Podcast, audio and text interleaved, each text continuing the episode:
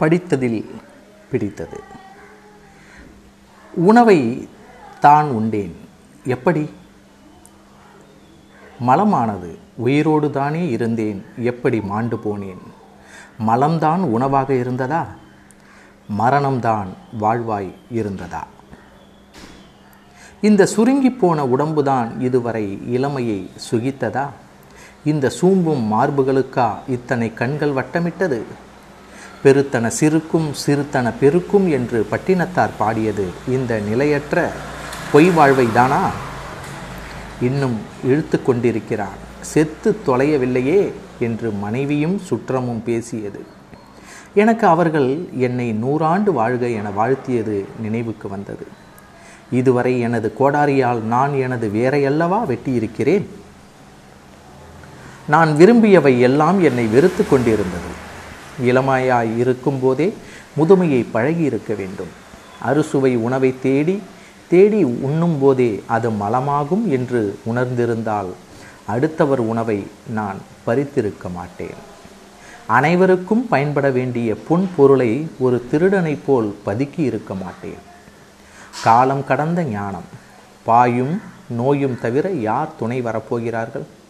இறந்தாலும் எனக்காக யார் அழப்போகிறார்கள்? பிணமான பின் இந்த மாளிகையும் பணமும் எனதென்று நான் சொந்தம் கொள்ளவா முடியும்? சந்தனத்தால் மணந்த உடல் என்றாலும் இறந்தால் மணக்கவா போகிறது? கண்ணே கண்மணியே என்று கொஞ்சிய தாயும் காதலா என் உயிரே என்று சொன்ன மனைவியும் பிணமான பின் சுடுகாட்டில் அல்லவா விட்டுச் செல்வார்கள்? பிரிய மாட்டேன் என்று சொன்னவர்கள் பிணம் என்று வீசி சென்ற பிறகு மண் என்னை பார்த்து மகனே நான் இருக்கிறேன்.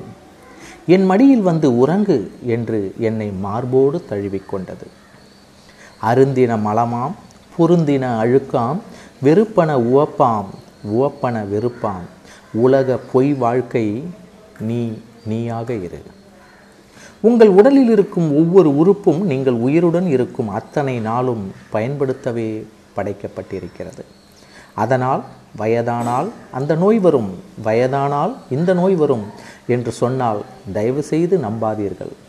உங்கள் கூடவே வாழும் மிருகங்களை பாருங்கள். மரணம் வரும் வரை தன் வேலைகளை தானே செய்து கொள்கிறது. எந்த பறவைகளும் தனக்கு வயதாகிவிட்டது என்று தன் குஞ்சிடம் சாப்பாடு கேட்பதில்லை. எந்த மாடும் படுத்துக்கொண்டு தன் கன்றிடம் தண்ணீரோ உணவோ கேட்பதில்லை. எந்த பூனையோ நாயோ படுத்த படுக்கையாக இருந்து கொண்டும் மலம் கழிப்பதில்லை. மரணம் அடையும் நாள் வரை ஆரோக்கியமாக சுயமாக தன் வேலைகள் அனைத்தையும் செய்கின்றன. மனிதர்கள் மட்டும்தான் வயதானால் நோய் வரும் இயலாமை வரும் என்று நம்பி அடுத்தவர்களை எதிர்பார்த்து வாழ ஆரம்பிக்கிறார்கள். நன்கு ஞாபகம் வைத்துக் கொள்ளுங்கள். முதுமை என்று எதுவும் இல்லை. நோய் என்று எதுவும் இல்லை. இயலாமை என்று எதுவும் இல்லை. எல்லாம் உங்கள் மனதிலும் அதன் நம்பிக்கையிலும் தான் இருக்கிறது. சிந்தனையை மாற்றுங்கள் ஆரோக்கியமாக வாழுங்கள். நீங்கள் எதை நம்புகிறீர்களோ அதுவாகவே ஆகிறீர்கள். நான் நான் நான். நான் சம்பாதித்தேன் நான் காப்பாற்றினேன் நான் தான் வீடு கட்டினேன் நான் தான் உதவி செய்தேன் நான் உதவி செய்யலைனா அவர் என்ன ஆகிறது? நான் பெரியவன் நான் தான் வேலை வாங்கி கொடுத்தேன். நான் நான் நான் என்று மார்த்தட்டி கொள்ளும் மனிதர்களே நான் தான் என் இதயத்தை இயக்குகிறேன் என்று உங்களால் சொல்ல முடியுமா?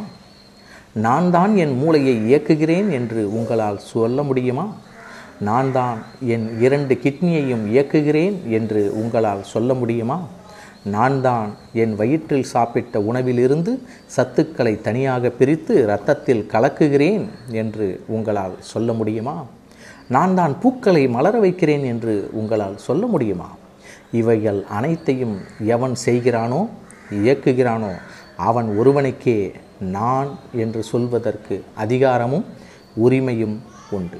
ஆகையால் நான் என்ற அகந்தையை விட்டு அனைவரிடமும் அன்பாக இருங்கள். உனக்கு மேலே உள்ளவனை பார்த்து ஏங்காதே தாழ்வு மனப்பான்மை வரும். உனக்கு கீழே உள்ளவனை ஏளனமாய் பார்க்காதே தலைக்கணம் வரும். உன்னை யாரோடும் ஒப்பிடாமல் நீ நீயாக இரு. தன்னம்பிக்கை வரும். படித்ததில் பிடித்தது. உங்களுக்கு நான் வாசித்து காட்டியிருக்கிறேன். நன்றி.